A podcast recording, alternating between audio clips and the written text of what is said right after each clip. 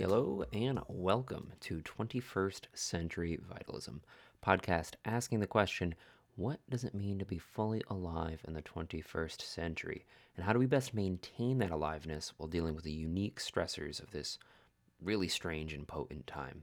I'm your host, Brett Kane. I'm a licensed massage therapist and mindfulness meditation instructor. And my intention with the show is to have a multidisciplinary conversation which brings in people from many different fields and practices and worldviews and brings them all under the umbrella to explore what exactly we need to take into consideration in order to really be at the edge of our aliveness and really make the most out of this human experience that we're having. So, today, to help me explore this really rich and diverse conversation, we have an incredible guest that I am very, very honored to share with you. Her name is Molly Lannon Kenny. She's a teacher, therapist, lecturer, and writer who has spent over 30 years dedicating her life to individual transformation and radical social change. Uh, back in 2001, she founded the Samarya Center for Integrated Movement Therapy and Ashtanga Yoga, which focuses on deep spiritual inquiry, social justice, yoga as therapy, and a whole slew of other offerings, including yoga for grief and loss and end of life care. This is what we're going to be focusing on today. When Samarya closed in 2015, Molly ended up moving out to Mexico, where she founded the La Ermita, which is a contemplative community that offers meditation, therapy, and both in person and online classes. So, a big chunk of what Molly has to offer is something called bedside yoga, which is this really beautiful. Uh, practice of bringing yoga to people who are at the end of their lives, people who are in the actual dying process, and how to really bring your presence and your spaciousness into these spaces and how to provide relief uh, for people suffering or the best approximation that we can. Uh, so, this is a very important conversation. This is one that I've been wanting to have on the show for a very long time, and it's one that I think is uh, really crucial and foundational to this conversation of cultivating aliveness. I think a big part of that is really, really yoking the idea that we are going to die.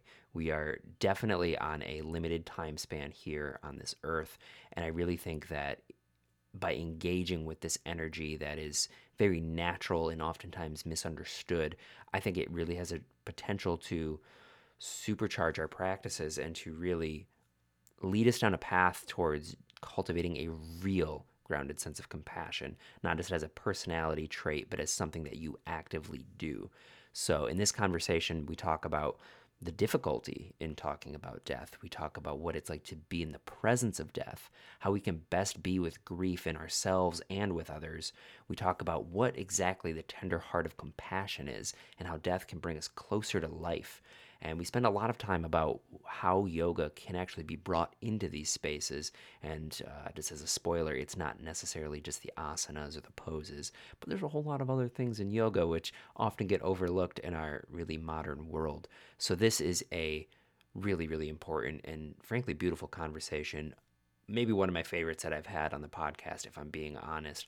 Molly is incredibly wise and skillful in her ability to communicate and to share her insight into this often um, avoided concept and world. So I am nothing but thankful and grateful for her time. She is going to be starting a end of life bedside yoga care class and that's going to be starting on April 12th. So hopefully this is getting to you in time. If you are interested in something like that, head on over to mollylannonkenny.org. Uh, that all those links are going to be in the description as well, and that is spelled as it is in the episode title. So that's what we're going to be talking about today, y'all. It's really a beautiful, beautiful conversation that I think is needs to be broadcasted as much as possible. So if you find some benefit from this, if you know anybody who's going through grief, please feel free to share this episode and maybe any of the other ones for the relevant people in your life. If you really want to support this show beyond that, you can follow, like, subscribe, Instagram, Facebook, YouTube, all those things. Stay up to date with the show as episodes release. We also have a Patreon, which is patreon.com slash 21st century vitalism. That is um, for people who are really passionate about this show as much as I am, because I almost feel like a fan as well with everyone that I'm talking to. So if you want to see this really um, grow into its teenage years where we can really start to pump in more and more energy, please consider donating some of your uh, financial resources. It really helps keep the lights on, so to speak. We also have Apple Podcasts. If you want to leave us a review, that really helps as well. It's the gold standard for podcast reviews. And please um, give Molly some of your attention beyond this uh, this conversation, this episode on her website. She's got a really amazing blog that explores a lot of rich and important conversations on end of life care and yoga as a whole. You know, she goes beyond that. She's a very well rounded teacher. So I really encourage you to plug in and see what she has going on because she's she's a badass for sure. So that's what we're to be doing today, y'all.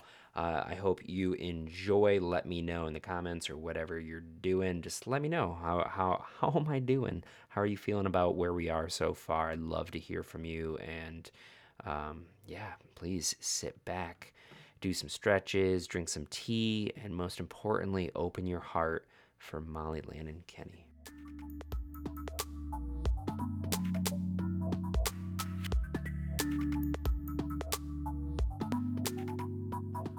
All right, we are now live. Molly, hello, and welcome to 21st Century Vitalism. Thank you so much for giving me some of your time. Oh, thanks for having me.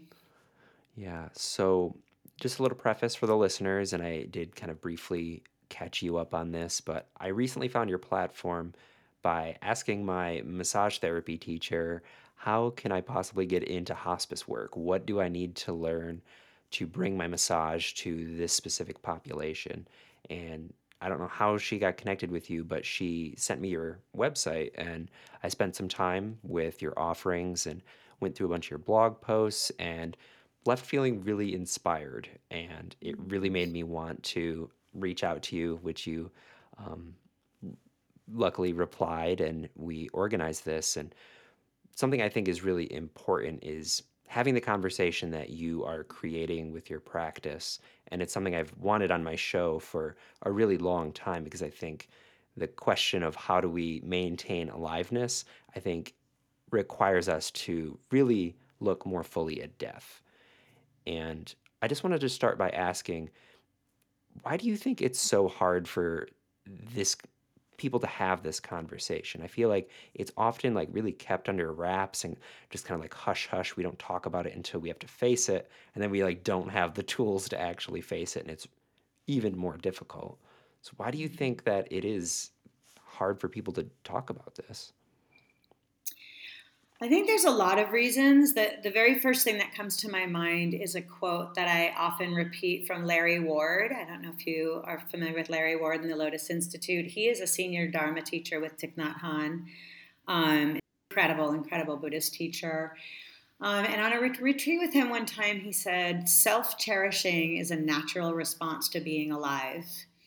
And I've quoted that so many times, right? So one is that this is the only thing that we know, this our physical body. And so for us to conceive of the fact that we are going to leave it or that people we love are going to leave this planet, leave our lives, it's it's both like emotionally untenable, but also just even at a brain level, it's like it sort of doesn't compute. Right? This is all that we know and so that self-cherishing right? We just we want this.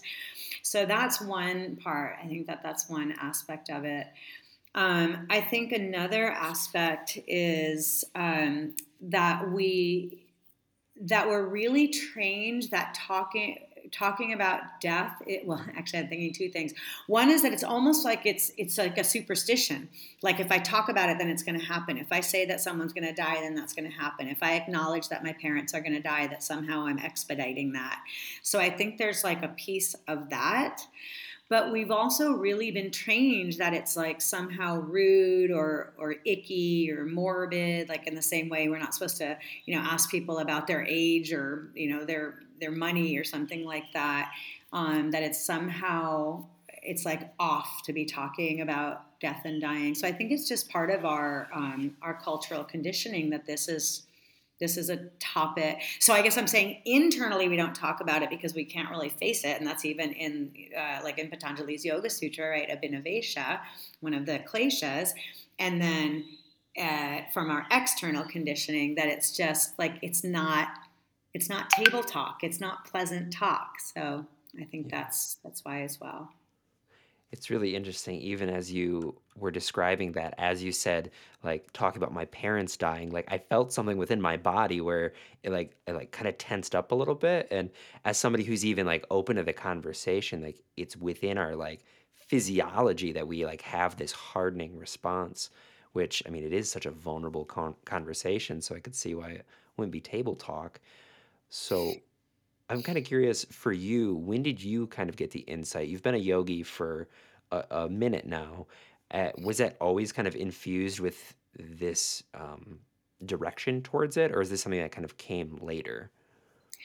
No, it came later. Um, is this a good time for me to tell my my story? Yeah, yeah briefly. Okay, so yeah. So um, I was a clinician working in a hospital and just starting to kind of get into yoga a little bit, and just started to see a lot of the things that I was doing clinically that seemed like they could be done better if I brought in some of the aspects that I was learning from my yoga practice at the same time. And so that's kind of all I'll say about that. So I, I started to develop a therapy method while I was still in the clinical setting called integrated movement therapy, which was bringing um, some of the practices and principles of yoga into a clinical setting, into a therapeutic setting. And so I left the hospital to pursue that and to develop that therapy method. And I opened a place up in Seattle called the Samarya Center. Um, it was the first nonprofit yoga center in the Northwest. It was the first therapy, like um, yoga therapy center. It was the first social justice center. It was the first, um, like, radically inclusive, kind of radical progressive yoga center. Um, it's just an incredible, incredible thing. So I opened that really to have a place to start practicing integrated movement therapy and starting to bring clients there and being able to practice not in the confines of the hospital. But as I had that space, I'm very dedicated to service. So I started uh, creating different kinds of service programs. So by the time I left there, almost 16 years later, we had over 30 different volunteer outreach programs putting yoga into different kinds of settings. So during that time of development, one of my students who was an Ashtanga student um, lost a pregnancy and but late, late, like seven or eight months. And she was in her grief response and she wrote to me and asked if I could um, connect with her. And by connecting with her, even as a clinician, I hadn't really done grief work. Um, but connecting with her, I just really started to understand and think about and sort of unpack grief and also what the yoga practice and yoga philosophy might be in order to help people through grief. So, from that, then I started a program called Life After Loss. That was all about grief and grief recovery. Um, did that for a couple of years. And then because we had all these outreach programs, somebody said to me, Well, why, why don't we start an outreach program for people who are dying? And I was like, geez, I don't know. Like, okay, like how would we do that? But I'm just like I told you, I say yes to everything. So I was like, oh, yeah, all right, we'll make that happen. Uh, so we went in and we pitched the program to a place in Seattle that um, is an end of life. It, it's not technically a hospice, but it has 33 beds, and about one third of the people die there. Everyone is critically ill who is in this particular facility. So I pitched the facility there, uh, excuse me, the program there, and, and I will say that he said that he had had other yoga people sort of pitch this idea of bringing yoga in, but he had turned everybody down because it seemed like there wasn't there wasn't sort of the clinical piece as well. There wasn't this depth or really understanding what it is you're going to be seeing and looking at when you're talking about people that are in such a delicate state so uh, when I went in there, we just it was it was just random. We called it bedside yoga, and we had really no idea what we were going to do. Um, we just were like, we'll just see how this works. I will say that from the very beginning, because of my int- because of the development of integrated movement therapy, whenever I said the word yoga, I never have equated it with yoga asana, even though my intro into yoga was Ashtanga which is like only asana because you don't learn anything else. There's no philosophy, there's no talk. You just go and you do your practice. So, um, so we began to uh, develop this program in the hospital in the in the facility so as i was doing that then more my students knew i was doing that or friends knew i was doing that. So then people would start to ask me. They'd say my mom's dying. Can you help me? My girlfriend's dying. Can you help me? And so i just started to go into more and more homes and um, hospital rooms that weren't related to the program that i had and just supporting people and, and getting more insight that way um, and then in 2018, my sister was diagnosed with a really rare and aggressive form of cancer. And um, she already knew that I did this work, and she was like, "Wow, well now you're going to be doing this work with me." And um, and so that was you know intense and and she was really like you should do trainings and retreats. You should teach people this molly. You should let people know what you're doing and now you're working with me and you have this other insight and what have you.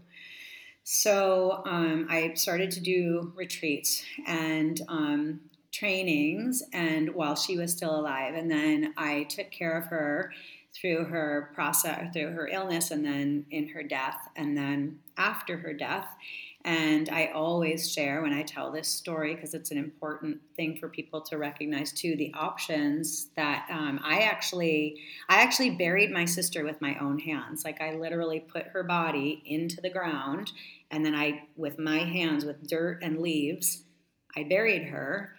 Um, that was a profound experience, obviously. Um, and so continued to do retreat, and then the pandemic hit and and so I was like, well, I guess I just have to pause on all of the retreats. And I paused and I paused and I thought, you can't put this stuff online. There's no way. And then the, the pandemic kept going, and then I thought, well, yeah, I better put it online. Everybody's putting stuff online, so I transferred the training to online. And honestly, it's the best thing I ever did because the amount of content I can give, the accessibility that I can give, um, is is unmatched. I, I couldn't do it in a retreat setting. So during that time, I, I would draw a lot on my background, my professional experience, a lot of my yoga experience, but I would talk a lot about Erin and, and her death and that process and all the things I learned by actually being the intimate partner instead of just a supporter. And I had a lot of chaplains on my various trainings, and a couple of the chaplains worked with traumatic death, and people would ask questions about traumatic death, and I would say, "Well, I don't really know about that because, um, because by definition, end of life care, you're not going to be there for a traumatic death." Um, and I would say, "But I suppose there would be a lot of the same kinds of things," um, and we so we would try, try to fold that in. And so, actually, on November 9th of this year, I was in the very couple of last days of one of my online trainings, and my little brother was killed in a swimming accident um, while I was actually on, on, teaching a class. Este, and so, um, yeah, that was only four months ago, less than four months ago. Um, and but I didn't really stop teaching. And what I have been able to glean from that is then even more about how the same conversations about shepherding, stewarding, and accompanying someone through end of life really are so many of the same conversations about supporting someone after a traumatic death. And then also being able to see not only from a clinical perspective of having been a therapist and worked with grief extensively, and then also watching seeing firsthand the qualitative differences of grief around a grief that you're grieving a long time and then the person dies and you're continuing with your grief from traumatic grief that you had no idea was coming. And um, and so i continue to learn a lot um, and then to share a lot and to just use all of this loss and um, all of my own personal experience you know layered on my professional experience and on my yoga experience to to offer this kind of work and offer this kind of training. And now honestly i can pretty much say i just i feel unmatched. Uh, it's not it's not experience i would want but i feel unmatched in my capacity to talk about the entire spectrum of this. So that's my story. Yeah. Thank you so much for sharing. And, you know, I am really sorry about last November, and that's very fresh. It's amazing that you're able to integrate this and already are focusing on turning that into like fertile soil to help other people. That's a really inspiring way to navigate something like this. So, uh, if I had a hat, I would be tipping it to you. With a lot of people who are hearing this, um, I mean, you've obviously been doing this work for uh, a long time. Some people have never even been really in the presence of death. Uh, what was that like for you when you first began working with people in that process? Like, do you remember? You don't have to name a name, but when you were working with somebody, not just the um, uh, the student, but when you were actually in the room with somebody who's who's passing, do you remember what that space was like? Like what insights that you had, or kind of like was there like a big realization moment? I just I've never been around it, so I'm also asking for personal experience, just what Mhm. that wh- what is that energy? What is that space? Yeah. Well, let's see. Um, so some of it I can say really in retrospect, sort of hindsight is 2020. So I, I would say one thing is that it is a very holy space. It is a very what people might call a liminal space or a thin space. It is a very sacred space. Um, it is a space that sort of catapults us out of time and out of like out of this reality. Like it's so real. I mean, it's so real that it becomes even that your own everyday life all of a sudden even feels less real. And I'll talk about that often as being one of the the, the awful gifts of grief. But if we have to have it, we can accept that great gift too. That we do have this period of time where we really know like what's what and, and what matters and what doesn't. There's a there's a clarity that I think is really um, extraordinary in that in that space. Um, so I would say generally there there's that. Um, on sort of more practical sides, um, the what what it can look like at the end. Um, like I can think of two in particular that are both in my mind. Like one was a scheduled death, where um, a woman had she had already gathered everybody around her and she had gathered the people that she wanted there and she had the dress that she wanted to put on um, and she had um, a like a buddhist um, like a monk who was chanting from the tibetan book of the dead. She had identified music that she wanted to be played and all of that sort of stuff. Um, and so we were all in her room and then um, you know talking to her and connecting with one another and then she pretty much said okay i'm ready. And then the nurses came in and said okay well you know we're going to start turning down her oxygen um, and so it's going to be this process and you're just basically going to watch her die and we're all going to be here together. Um, and i think uh, I mean, that was a very beautiful death. I think one of the things I didn't realize, I'm, I'm really just memorizing, remembering this now, that everybody wanted to like touch her. And there were so many people in the room that they started touching each other, right? So everybody was like touching someone, even though we didn't all know each other. Um, and I just have a really strong, I have a very strong visual image of that. And, and as I'm thinking, it's just so interesting now because having been through, now, especially the death of my sister, um, because that was something that we knew was coming, how much this feeling of just wanting to have physical human touch um, was so powerful. And that, um, like, even as a grieving person, that I wanted people like touching me, but not hugging. I didn't want people coming up and hugging me. It wasn't that. So I can give that hint. But just to feel there's like an aliveness and a connection um, really seems to be something that we as human beings like we know to do from like a primal space. Like we know to touch other humans and be like we're we're okay we're alive we're letting go. And then i'm thinking that as being the exact opposite to another death that i was called into um, where the woman had no family there. Uh, she was really in and out of consciousness. She um, was very scared and um, anxious and calling out and and that's actually why the facility called me. They were like someone's got to come down here and accompany her. She's just like all over the place. So that was a really different situation. Um, it was just me and her in the room and i just you know kind of hung out with her as she you know, did her process. Um, and in that, that was really a situation where I had to just really trust that whatever I could offer her through my presence as another human being, that she was connecting with that on a subconscious, semi conscious level, and that she knew that she was safe and not alone. Um, and then also someone cared enough to be in her room because there was no family or anything else. So I mean, they they they can look really different, and they'll require different things of us as the person who's willing to to go and do that. Hmm.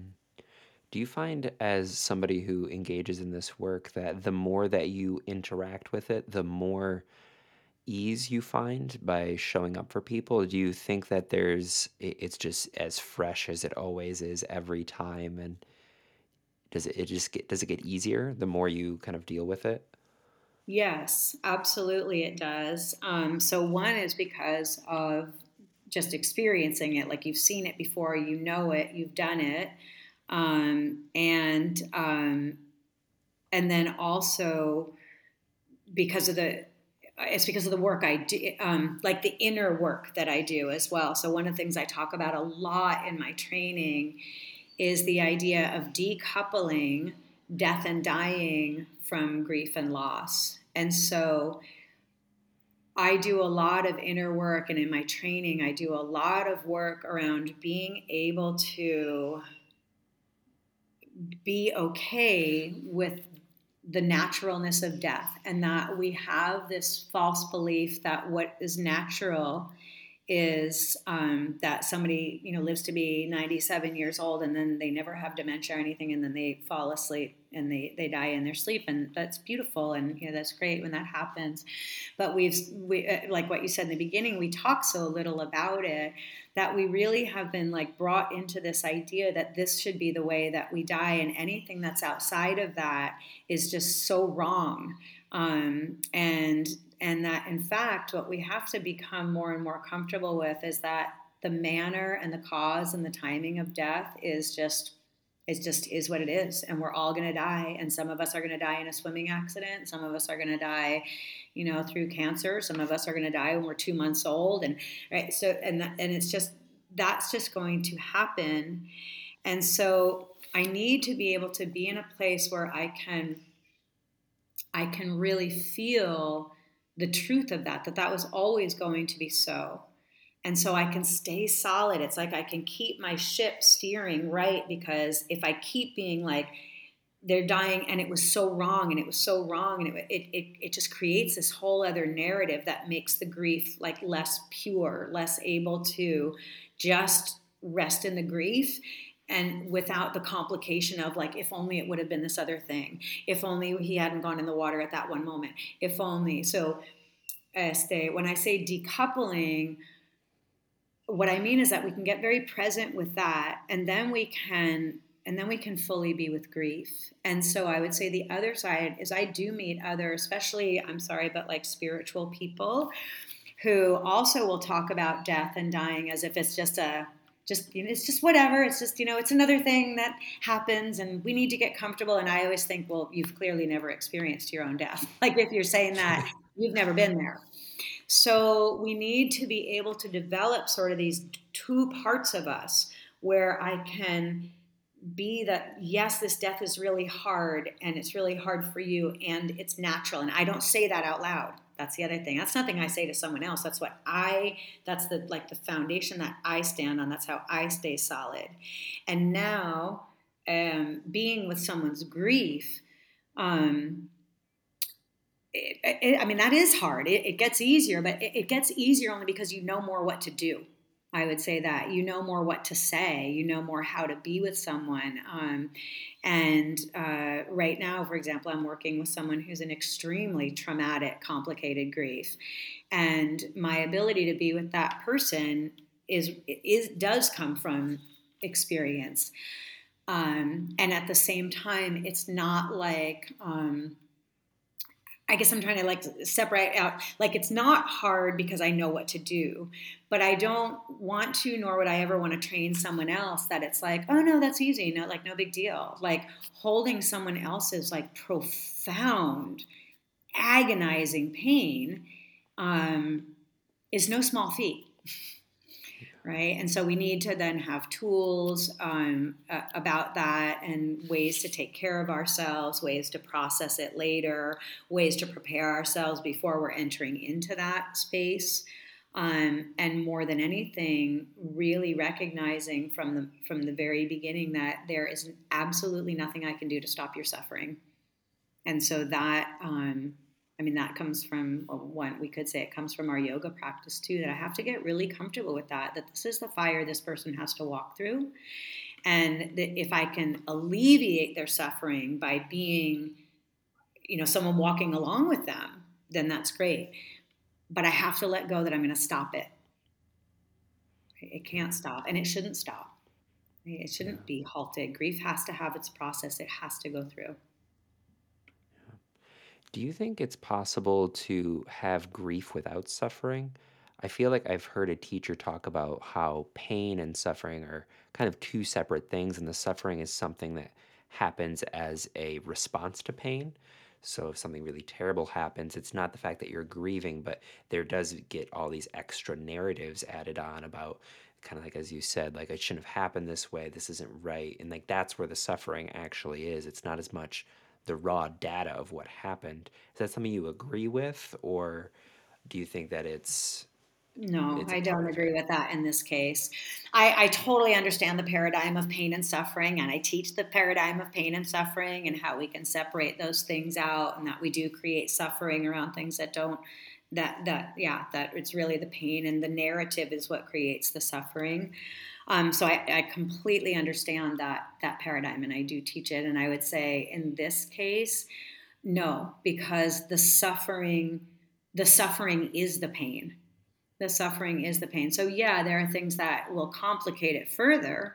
Uh, like yeah questions about manner of death um, often one of the things i teach in my trainings that i really learned from my own experience is that anyone who is grieving the loss of a loved one, particularly if it's a family member, you, one of the things you can always ask them, what else is happening in the family structure that is causing you to suffer? And that is compounding your grief. And I'll tell you, there's always going to be something. There's always, it was the death of my sister, and it was also the way my parents reacted. It was the, and it was also this. So, so there are things that compound that suffering. Um, but grief, I mean, grief is suffering grief grief is to suffer. So I, I don't think um, yeah, so I don't think that one it really fits for this. I don't think that um, we can relieve those things. It's it's time. Yeah. It's time and integration. Mm-hmm. So, what would you say to somebody who is actively grieving right now, who might not be really totally connected to a yogic practice, who hasn't done a lot of internal work to have a very um, resilient container to move through this if somebody is just hearing this and they're going through something like what for like the lay person can they take away from this to maybe console or get direction or like what would be like the the most pithy instruction if you will call me. Um, that'd be the most pithy instruction. No, I, I, mean a couple of things that I would say are to to a person in in grief um, is one you're you you deserve you you're allowed your grief. You're allowed your grief, and and the whole narrative around the world and everybody around you telling you that you shouldn't or you'll get over it or whatever. Like just shut that all out. Like grief, you're in it and you just be in it. There's nothing that you can. Um, yeah, we a, a, lot of times grieving is also complicated by the fact that we think we shouldn't be grieving anymore, or we're not grieving correctly, or if I had a yoga practice, I'd just be meditating or something, um, and you know that the grief just is going to have its own trajectory. So that's one thing I would say. Another thing I would say, honestly, especially if it's loss of a family or a, someone close to you, but a death, but really anything, I think also the instruction, honestly, and I learned this more after my brother's death is, and I, I am not I, like I'm totally saying this in all serious stay home for as long as you possibly can. Isolate yourself for as long as you can. Um, and when I say isolate, I mean call upon people who love you, call upon people that you trust, ask people to come over, ask people to sit with you. Um, maybe go to someone's house if like that feels really good to you and it's just going to be you and them or something like that but i don't think people necessarily understand how tender and raw people are in that state of grief and we try to go out or we invite people out or we say well wouldn't it be good for you to be around people? And usually it's not. It's really hard um, and so that is a new thing that I've been saying to people stay alone at home as long as you possibly can. And then I say it's like um, Groundhog Day. Like you, then you go out and you check it out and you do one little bit of socializing and you tell yourself, like that worked or it didn't. Like I think I'm ready. Or you go, nope, it's going to be another two weeks. I'm going to shut my door and go back home. Um, so that, that, was really helpful to me. I don't know what I would have done if I didn't have the grace to be able to say, I'm just staying home. I'm not going anywhere. I'm not um, seeing anybody. Again, except for people who I felt really close to. Um, so that, and then the other thing I would say is that, um, I mean, there are lots of little tiny things. Like I would say, like put um, essential oils on your hands and smell them a lot. Like just keep oils in your pocket or your purse or whatever and just keep smelling them. Um, I have a lot of like little tips and tricks to just kind of make it through the day. Um, so I could offer more of those. But that I would also say is that like you will, it will get better it will change. And so I would even say to anyone who might be listening to this or watching this when you were like, it's so great, like you're here and talking and teaching and um, and it is. And and and that's what I do. And at the same time, there's two pieces that I would want people to know from looking at that, looking at me. That three months ago, when people were saying to me, Can I help you? What do you need? Um, and I'm not even sure why I was saying this, but what I responded to people a lot, I don't know why I was saying, but I, I was saying, I just want to be swallowed by the earth. I just want to be swallowed by the earth. I just don't, I just don't want to go on. Like, no, I don't care. Like, I, I can't imagine this pain ever alleviating, and I can't imagine anyone connecting with me on it. No one can understand my pain. And so, what I want someone to would want them to know is that this is now, well, I guess now almost four months later, and um, I'm walking, talking, eating, swimming, socializing, working, you know, enjoying life, um, and and I still cry. Like I cry almost probably not every day, but probably every other day. um, but but it so so like you'll get out of it. Like so just it's okay. Like that dark, dark, dark place, just like hang in there. You will get out of that dark place and then you will experience your grief in a different way. And it will be a different kind of grief that's manageable. So it's going to stay with you forever. But this, what you're experiencing right now, is not, will not it's it's not it, it's unsustainable. And everyone before us has gone through this right? And i guess i can only say that because i'm in this. I've been talking a lot about like i'm not that special. Like i can tend to my own grief and i can be with my own family and i and i have to. And it also is helpful for me to remember that lots of people have lost two siblings or so lots of people have lost a, a, baby. Lots of people have lost a child. Lots of people have lost a parent. And we look at people in wartime all over like they're all losing people. That doesn't make your grief less. And and again like whoever's listening like take it from me. I'm not like bullshitting you like yoga teacher. I'm saying this from my own really fresh direct experience um, that it's the both and that your grief is so real and it's your own. But if we can also remember that everyone like so many people have they've done this. They've done this so we can do it too. We can get through mm. this because other people have gotten through it that's really powerful. Yeah, to me, it's always seemed like going through a traumatic experience, and you know, this isn't something to like say to somebody, but like when you experience something like that, it really opens your heart to the other people of the world who are experiencing similar things. And I recently had this experience Um, I had a concussion. I fell and bonked my head, and I have had a pretty clean bill of health. So I'm not trying to be like, oh, woe is me. But, you know, going to the hospital and like going through this whole period of uncertainty, like, is my brain bleeding? Like, I, I'm really not in an okay place. And after having never really done that, it, I think, is also what led me to this like realization of wanting to get more involved with like the hospice situation because it was like that feeling of uncertainty and just being alone in this sterile place it connected me a little bit to just everybody who's in that situation and i realized how much i don't have like there's so much grace that comes from the things that befall us and do you do you agree that you know moving through stuff like this has an ability to bring you closer to the world, closer to the quality of aliveness that we all kind of like want. Absolutely, absolutely, and um, and I actually think that that's really true of most any trauma um, that we endure in our lifetime, and that it's one of the ways we can transform our trauma is to let it be an opening to what other people's experiences are and um, other people's processes and why people are the way they are and why they react the way they react. And um, outside of just death and dying, I, I just have worked extensively with trauma and specifically, excuse me, childhood sexual trauma. And one of the things I often hear from people is that, and, and I agree too, is that um, if I were to look back at my life as like frame, frame, frame, frame, then there's lots of things we would edit out. Like we would never choose those traumas again, ever, uh, obviously.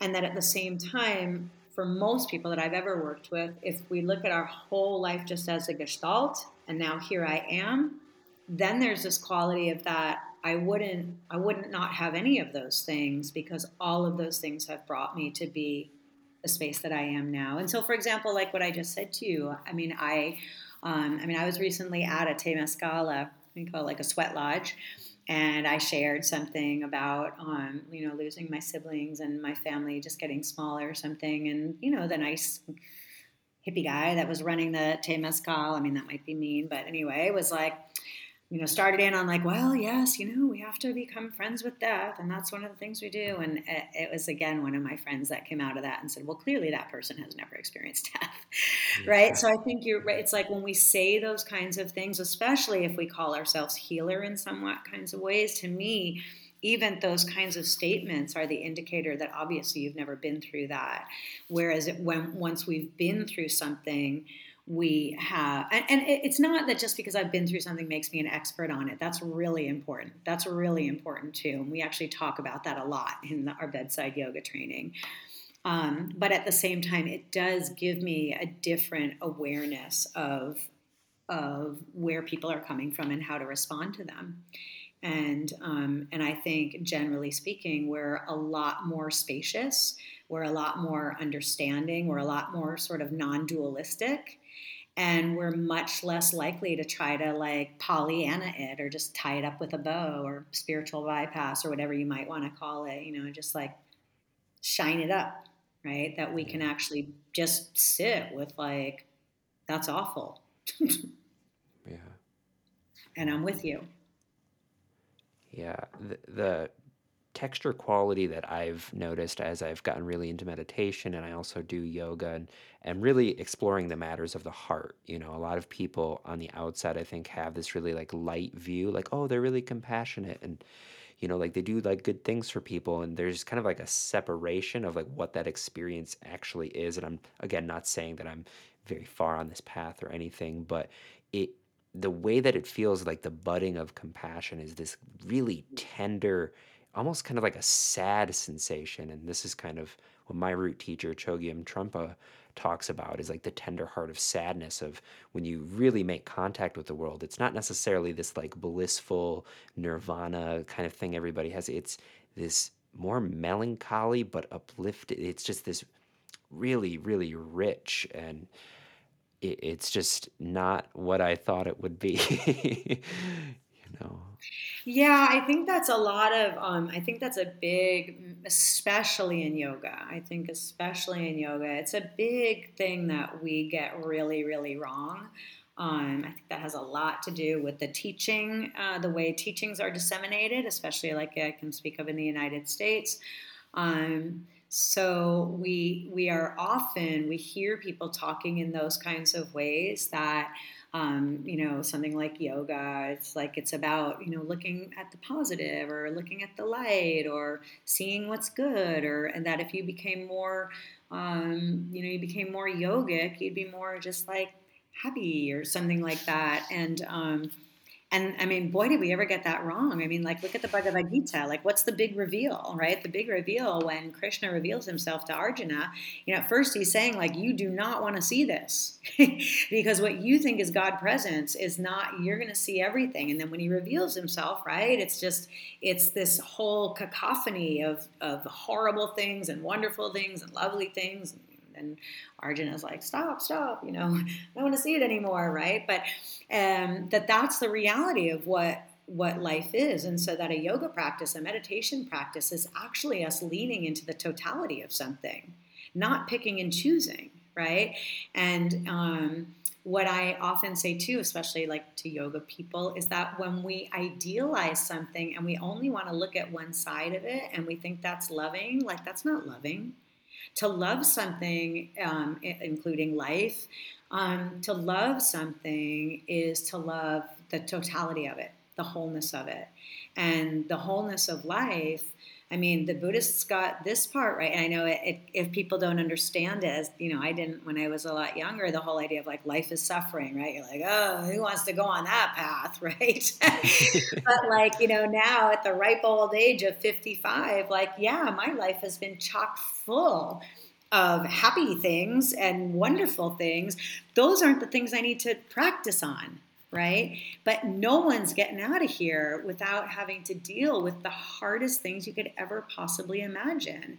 And before even they're happening to you, like you said, they're happening all around the world.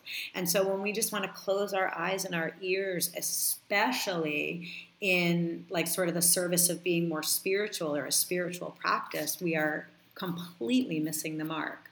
And and and you're right that that it's the it's the challenging places that often, as you use the word tenderness, ha- have the most to teach us in terms of, of tenderness and connection.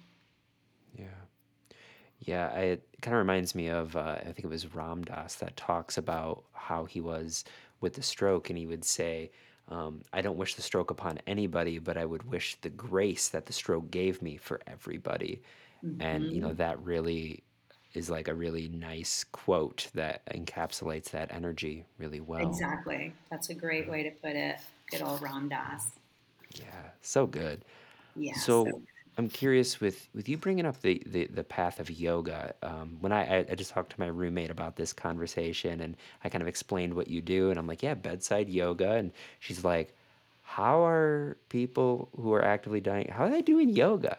Her understanding of it is also primarily asana based as well. So how how do you bring the world of yoga to people who are in this space? Like how what does that look like?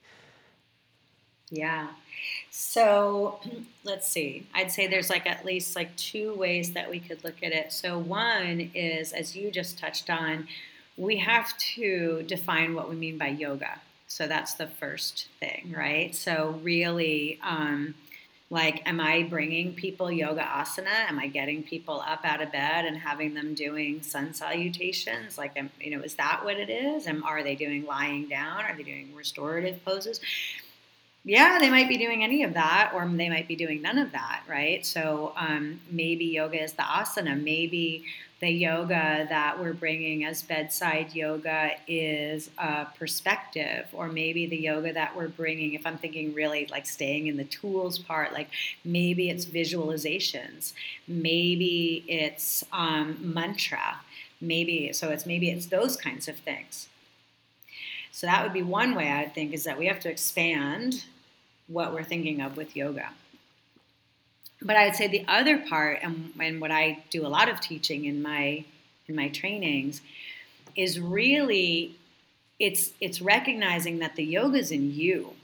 All right. So when you're doing bedside yoga, you're bringing yoga to someone. You're bringing you to someone, and your presence and the work that you've done and the fruits of your practice and your capacity for spaciousness and your capacity for multidimensional thinking and your capacity for creativity and all of those kinds of things that's what you're bringing and really that's the yoga so that what your work might look like so a couple things that might be surprising to people is if you want end of life care to be your primary work it might be one of the only things that you would see, a condition that you would see that your client, say whoever your client is, might be the person you see the least, right?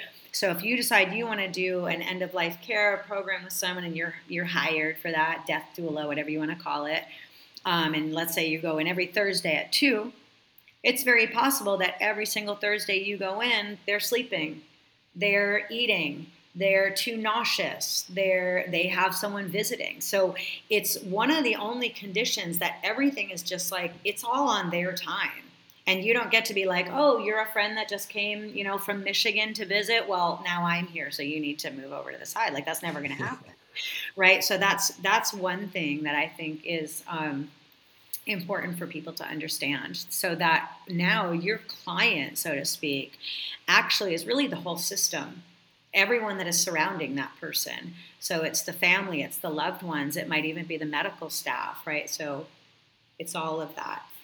So so that's one thing. Who it, it's uh, it's what's in me, and then what I'm bringing to the other person, and and I might not actually see that other person very much. And then also what I'm bringing then could actually end up looking like, and again, a lot of this is what it's going to look like you're like, I'm gonna, I'm the yoga person. I'm gonna come in and I'm gonna do yoga with you. I mean, we would never say that anyway. But what you end up doing is you're like cleaning out the person's refrigerator, and you're dating the date of everything in that refrigerator. You're throwing away everything, you know, that's nasty. You're freezing things, and you're setting people's Tupperwares out, right? And that might be the hour that you spend with someone doing bedside yoga right? So then it doesn't become this whole thing like, well, everything's yoga. That's yoga too. It becomes, well, I don't know that that's yoga per se, but what I do know is that from the perspective I come here to serve, then whatever I'm doing, I'm in that service for me. So, uh, so two other little things I would say about that. One is that you mentioned Ram Dass, and then I showed you my Hanuman statue. One thing is I would um, also think about that um, that quote between Hanuman and Ram, where Hanuman says, Ram says, "Who are you?" and Hanuman says, "When I don't know who I am, I serve you. When I know who I am, I am you." Right? That's so beautiful. And so, that for me in bedside yoga, that's part of what we're bringing to. So, we're bringing this idea of service, but we're also turning it on its head. Like, we know that we're coming in service, but then we also have to let go of the ego of service. Right? I'm just here because I'm like you, like uh, the, the truly compassion, fellow feeling, suffering with. I'm here to be present to you. And it's also making me think um, about so I have I've been on uh, four personal retreats with Ram Dass, so I get to like name drop Ram Dass. and um, so one time Ram Dass said to me, he said, "Molly, I wrote this book called um, How Can I Help You?" And he said, if I could rewrite that book, I would call it How Can You Help Me? And he used to mm. love to make that joke. And so really, what he was saying again is turning the idea of service around, right? Yeah. Um, so um, really, that I I am uh, I'm coming from this place of it's this mutuality. It's a mutuality that's being experienced. Um, and then I had another thought because I said there were two, and now I forgot the other one. I'm sure it'll come back to me. It reminds me of the I think I think you call it a metaphor, but Roshi Joan Halifax says about compassion, where it, the nature of it is if the right hand itches, the left hand scratches it and that sense that it is kind of this just simultaneous arising of things. It's not like a premeditated, like it comes from a space of like emptiness. So you you're not carrying this idea of like I'm the person who's serving, and the more of that that there is, the less um, spontaneous and natural the actual interaction is. I'm kind of curious, and this is something that I've really wanted to check within myself as I acknowledge like the budding interest in this line of work. Is is there a way to and this might sound really bad, but to treat this in a really spiritually materialistic way to where it's like I'm a spiritual person, so I clearly have to go into this line of work that I've heard these other spiritual people talk about. Like, how can you really make sure that you are in the right heart space as you get into this work, or if it's like coming from a contrived place? Does that happen? I mean, is that I, I feel like I could yeah. What I would say is that if you hear yourself or someone else saying i'm a spiritual person therefore already like huge red flag right? Yeah. Already like um, well, so you are a you are a, a, meditation teacher in a buddhist tradition and so there there i live in a very small little town here a teeny teeny town and there's a couple other people who are also foreigner people from the states and i have this like you know spiritual center whatever i just call it a meditation center and i'm thinking about this one fellow down here that people keep saying so and so wants to teach at your space he's a dharma teacher and I'll say, well, what is he? He's a Dharma teacher. That's what they keep saying. And finally, I'm like, I'm not interested. Like, so just the fact, A, that this person's not asking me directly, but also that you're a Dharma teacher, like, what does that even mean? It just sounds to me so ego-y and that like, oh, and, and now so you're to go teach us Dharma? Like, so I don't know. So I think as soon as we're coming from that place, we've, we've got it wrong. And so, um, so maybe that was the other piece that I was going to say is that a, a, big part of my training is um, we spend a lot of time, actually, the whole first, I call them like units, the whole first unit, we're not even talking about death and dying too much. We're talking about us and who we are. And how do we get our egos under control? so that when I show up to someone, I don't need them to know anything. I don't need to be the yoga therapist, the yoga teacher, the meditation teacher, the I, I don't need to be anything, anything at all. And then from that place, I can say, and I do have these tools that I can offer. But even if you don't want any of my tools, then okay, then I've other things I can offer with. I can clean out your refrigerator, right? And then I don't have any sense of like diminishment or need or control or anything like that. Um, the other thing is that I have, yeah, I've seen a lot of what you're talking about. Uh, people get really surprised too in the training. Um, I mean, not everybody, but that they want to talk about what they're going to teach someone and I'm thinking, what on, you know, if someone's in their last months, weeks, days, hours of their life, you really think they want you teaching them? Like, what are you teach them? Teach them about the Bhagavad Gita? Teach that, like, first of all, you're talking about stuff that you don't even know your own self about, right? Like, this person's actually dying and you want to, like, you know, reflect a scripture from the Bhagavad Gita. But um, it's also just not the place people are in. Or, like, you, you know, lots of times this is surprising people. People say, well, how about pranayama? And I'll say, well, how about it? You're Right? People don't, they're not interested in learning something new right now.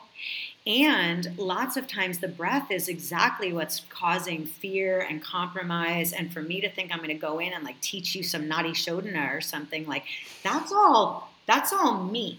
That's not me really thinking about you.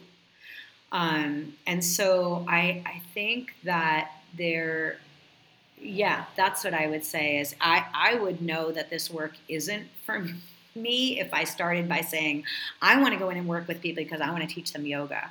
I think people are in it because I want to teach them meditation or, you know, whatever it is. It should really be maybe I have recognized a need that people uh, need support in the death process because it's really hard. And we've come to figure out that people need support in the birth process because it's really hard and it's complicated and there's all these different moving pieces. So we have things like birth doulas. So if I'm really coming from that place and saying I'm recognizing this need and I would like to be able to, you know, somehow be of service in that need, and then allow myself to say that the service can look like whatever the need actually is. I can't come mm. with any agenda. Yeah. Yeah, it kind of gets me thinking about the beginning of this conversation where you said that you were working in the clinical setting and you kind of recognized that there was like a lack of something that you wanted to respond with bringing in your more yogic background and kind of a more holistic understanding what do you think it is about the clinical setting that might have that sense of lack that you think that they can maybe like work a little bit on and maybe make more holistic in that sense. Do you is, is it something that we should even be asking of clinical settings, or is there anything uh, really apparent that kind of jumps out to you that needs some work? Yes, and um, so I want to just caveat and, and back up just a little bit. Um, the yoga world specifically loves a duality of the Western docs versus the Eastern docs, and the clinical setting versus the yoga setting, and the, all of this, right? And natural medicine versus allopathic medicine. So I would say, first and foremost, as a yoga practitioner, as a person who has worked in a clinical setting, um, and as a pretty sharp person, I would say, uh, those are false dichotomies that are creating more division and um, diminishing people's work and diminishing entire demographics of people as if every doctor doesn't know what they're doing, as if every nurse isn't compassionate, as if every clinical hospital setting is meant, you know, out to get you. And it's just wrong. It's just, it's not right. It's not right morally and it's it's not right factually. Um, and lots of yoga people can do all kinds of damage, and I've seen lots of damage done by yoga people. I've seen lots of harm be done to me and things that other yoga people have said to me during different times of trial or loss. So, first, I just want to really, before I respond to that, I just want to really make clear that I do not buy into that dichotomy. So, I, I couldn't say that, you know, clinical settings are like this. Okay, I just so want to say also that the massage therapy world is the same way. There's a lot of people who they think that they're like the enemy, even though it's like we're all serving the same function of ease and health. And so I just want to say you are not alone in that experience. Yeah, I'm sure, and I think that's one of the pitfalls of any of like sort of the alternative healing arts that we have to we have to stay attuned to because what are we doing then we're just creating different divisions we're just creating you know we think we're like so holier than thou but we're just creating a whole other way of disconnection and, and we're responsible for it and we're generating it yeah so but okay so but that being said um, um, I, I think i think just oftentimes in a clinical setting and I and I'm going to talk when people are doing their best because there's lots of fantastic clinical settings. There's no other place I'd want to be than a clinical setting. But I would say the entire structure of healthcare is such that people are overworked. They don't always have time to do the kind of work they need to do. Um, I mean, one of my private therapy clients is a social worker in an ER, and then she comes to see me because the structure is not set up to support them in any of their secondary trauma, compassion fatigue, any of that, right? So you have these amazing people just being worked and worked and worked and worked with no no one else supporting them. Um, and so sometimes if we can come in and alleviate any of that or or provide um, a space where some where somebody else in the clinical setting can either feel inspired or like seen you know that we're the one that says to a nurse like oh my god that was the best thing you did. Thank you so much. That was so beautiful. How did you do that? I never would have thought of that. Right? Then the person is reminded that okay this is important work. Right? So um, so I think it's a lot of time. It's just it's time and support. Um, and then I would also say that in my training, the only required reading is um, a book by Atul Gawande called Being Mortal. And while I say to my students, there t- there's like the, the list of books you could read about death and dying are you know endless, and certainly like in the sort of spiritual realm, they're they're endless why I choose this particular book is because he talks about, first of all, how we came to have like skilled nursing facilities, assisted living facilities, what those were all intended for, what they have turned into. And he also speaks a lot about the way that we collectively regard life and death in American culture.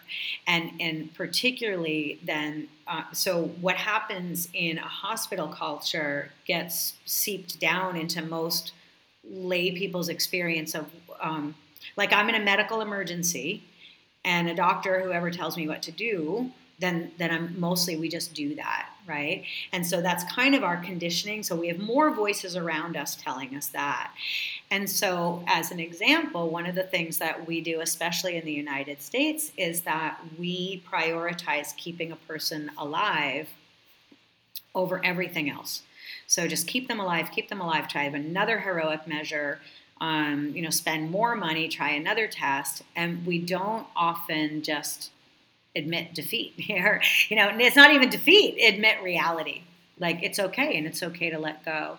And so I would say that the clinical setting, um, like it's part of that machine. So even though there might be lots of people within there that that is not how they feel, the machine itself is saying well, we got to keep going we got to keep going and that's part of what gets missed and so people often miss the, the opportunity to have their own agency, be like, I just don't want to do that. Or to make it okay to say, I just would rather die. Um, I don't want to try that other round of chemo. Um, families to take their loved one home, right? So even though, again, there's plenty of individuals within the work that would be supportive of that, the system itself is built. It's a, it's a, you know, it's a capitalist system. It's built on keeping you in the system. And I don't remember the exact um, statistic, but it's something like Americans spend 85% of their total wealth in the last five years of their life, something like that, right? Because it, it's all on medical intervention.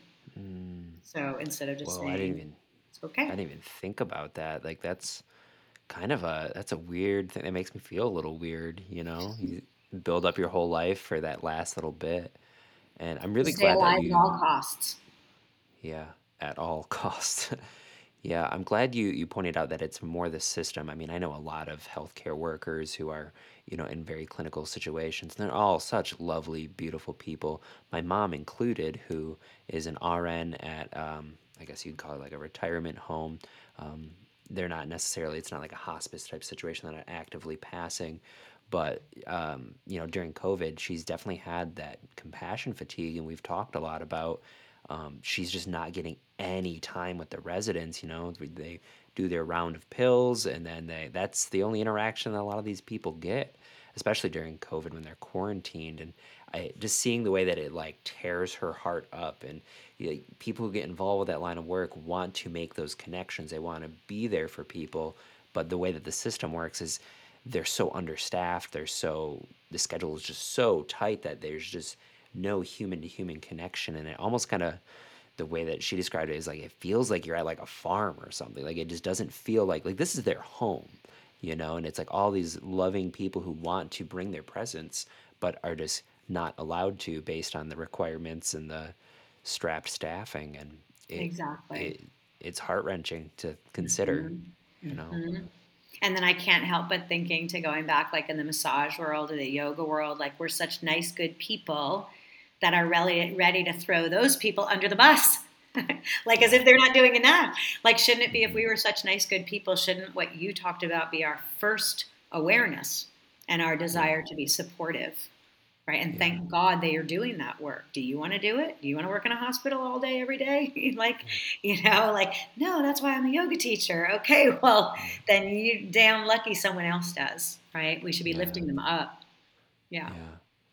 Yeah, I mean, it, has been hard to watch just during the COVID thing, especially when, I mean, it was like worldwide, nationally, you know, just all of the short staffing and just seeing these videos of people working 70 hour weeks and, they have to keep showing up. And, you know, at the time we were all like, yeah, go healthcare. But, you know, outside of that, that we don't do any legislative change to make sure that they're actually taken care of. Exactly. You know, and it's, that's really yeah. how you show care is by, by yes involved. exactly yeah. by making real and legislative change structural change exactly yeah i was thinking the other thing i wanted to add about when you were talking about like your roommate or other people who might be like, well, what would you do at the at the end of with someone who is dying?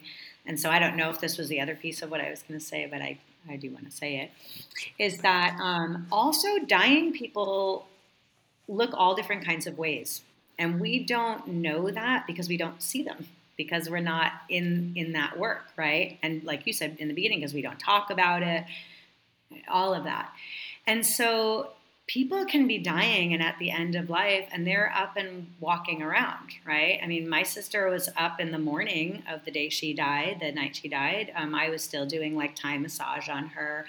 I have done i've worked a lot of with a lot of people in the facility that i mentioned that they would get up out of bed and do little stretches and little movements and movement sequences or we can i use a lot of thai yoga techniques where i can do like passive stretching and moving of people. And i think one of the things that we can think about again it's not that we're like teaching people anything it really is out of care. And i think that we can most of us can probably relate to it. Um, i mean i had covid and probably other people on this call had covid um, but even when we've had like a really bad flu or something, and we're just in bed and we just feel awful, and then our body starts to ache, and like it aches because of the flu itself, but it also aches because we're just lying there in bed. The last thing we feel like doing is getting up and moving. But if we did, or if we could, or if someone could help us, then we could just lie back down in bed and we just feel a little better. We would still have the flu, we'd still have COVID or whatever. And I, I really thought about that a lot in COVID because I had it really bad. And the first like day or two that I could even get up, I immediately like put out a yoga mat and I just did like a few, you know, maybe like five minutes of just little stretches. It was the last thing I wanted to do. But I just then got back in bed and continued watching, you know, binge watching Schitt's Creek, frankly.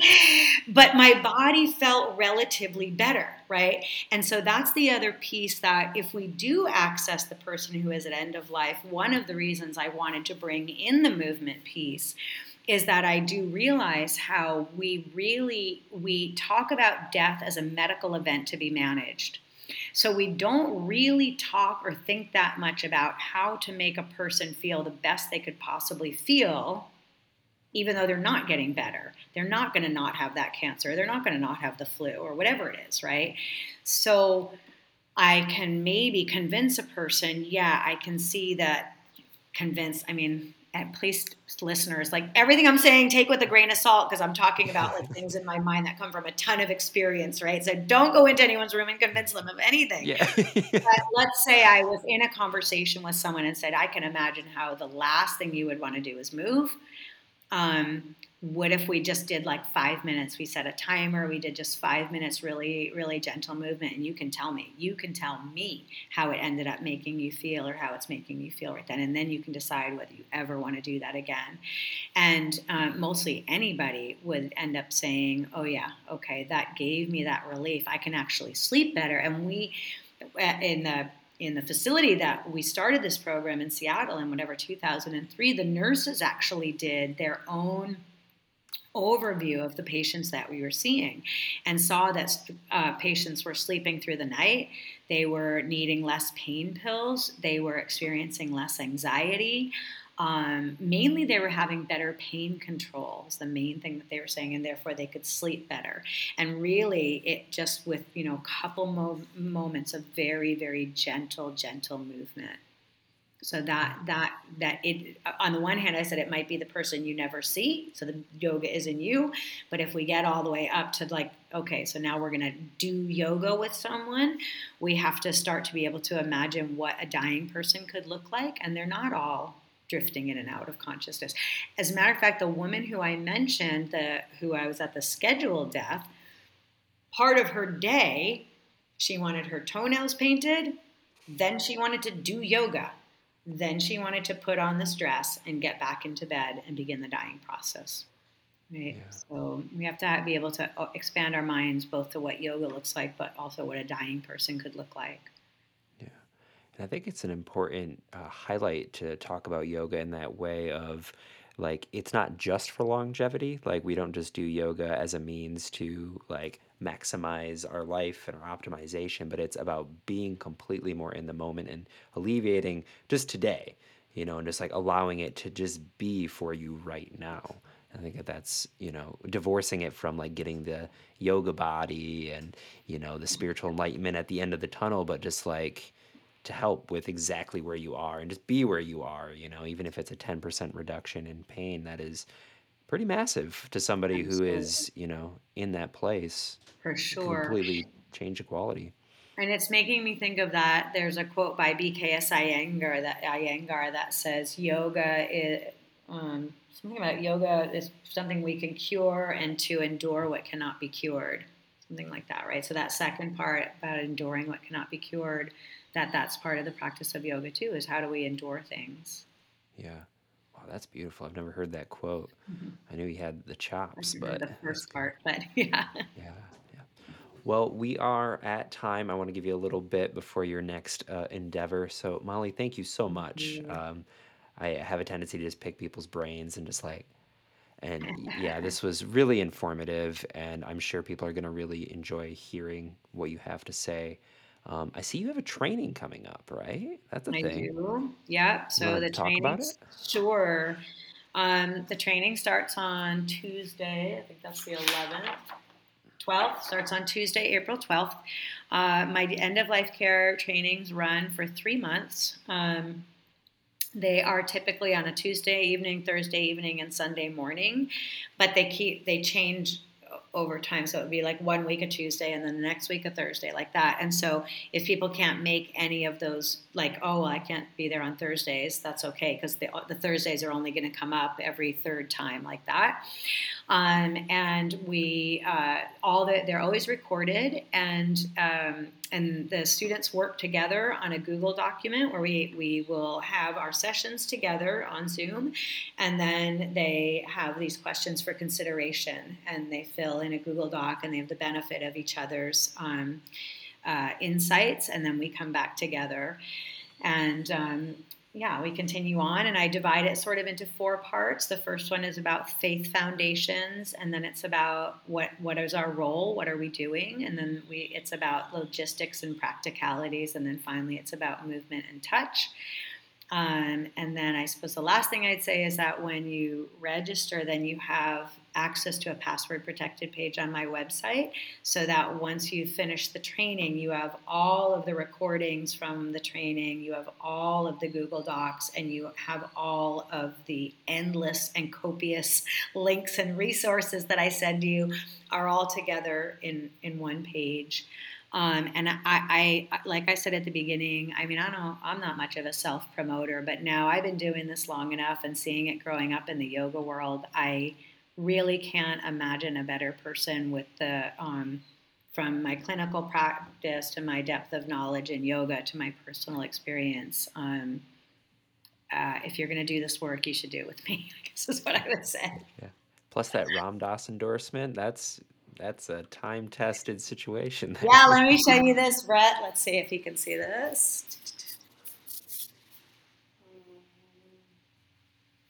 Oh my goodness. Oh, that's you two.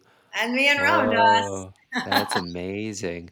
Yeah, yeah. that, that was a that was a weird day. Like that was before COVID. I remember showing up to my job at the time and getting that news and the feeling that I had was it was like sad, but it was also I mean, I've never met him, but he's been a part of my life for 10 years now and I felt more connected to him than any other point. I was like as soon as I like heard it, I was like, "Oh, you're here right now." Like there was no separation, just the immediate kind of settling into, "Oh, like that's a turning of a wheel for sure." And That's so cool. I'll send you a blog post actually I did after one of my visits with him. Um, that's really about, in a way, when if Ram Dass is in his body, then we have this desire to be with him and we feel this sense of like disconnection because, oh, I can listen to his podcast, I read, but I just can't be with him.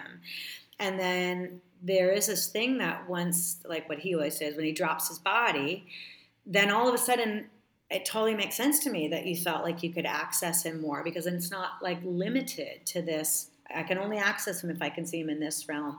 Now I can see him Yeah. everywhere. Ram Dass would love that. Yeah.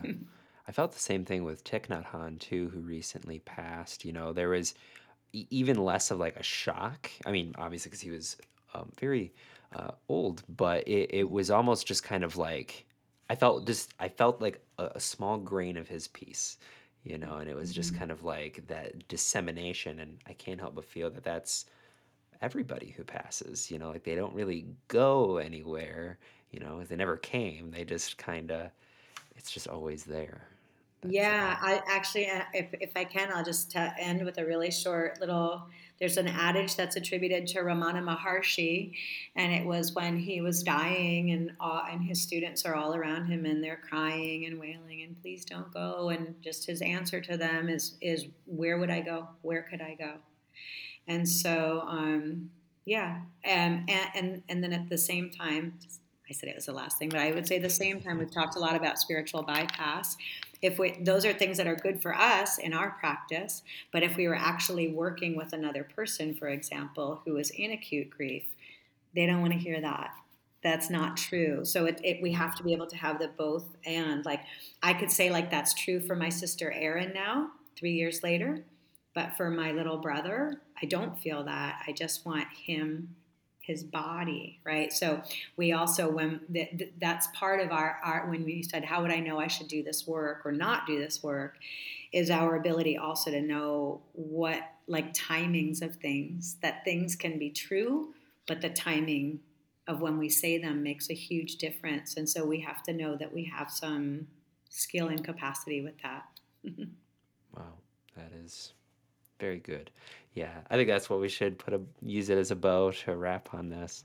Molly, thank you so much. Um, where can people find you? How can they? I know you have your course. Do you have other things people can access, or yeah, you can go on my website. It's just my name, mollylannonkenny.org. Um, the main things that are always on there, I live down here in beautiful coastal Mexico, so I do personal retreats.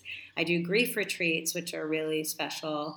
Um, and then I always do ongoing every three months a new bedside yoga training. And then um, I just I do I work a lot in Christian mysticism and sort of interfaith mysticism. And so every once in a while I get a little bee in my bonnet and I stick a course on there that's about something super random. I, I usually don't teach things that other yoga teachers are teaching. Yeah. So I would say just yeah, go on my current offerings and see what's up. Wonderful. Awesome. Well, thank you so much for your time. Seriously, thank this was really, really great.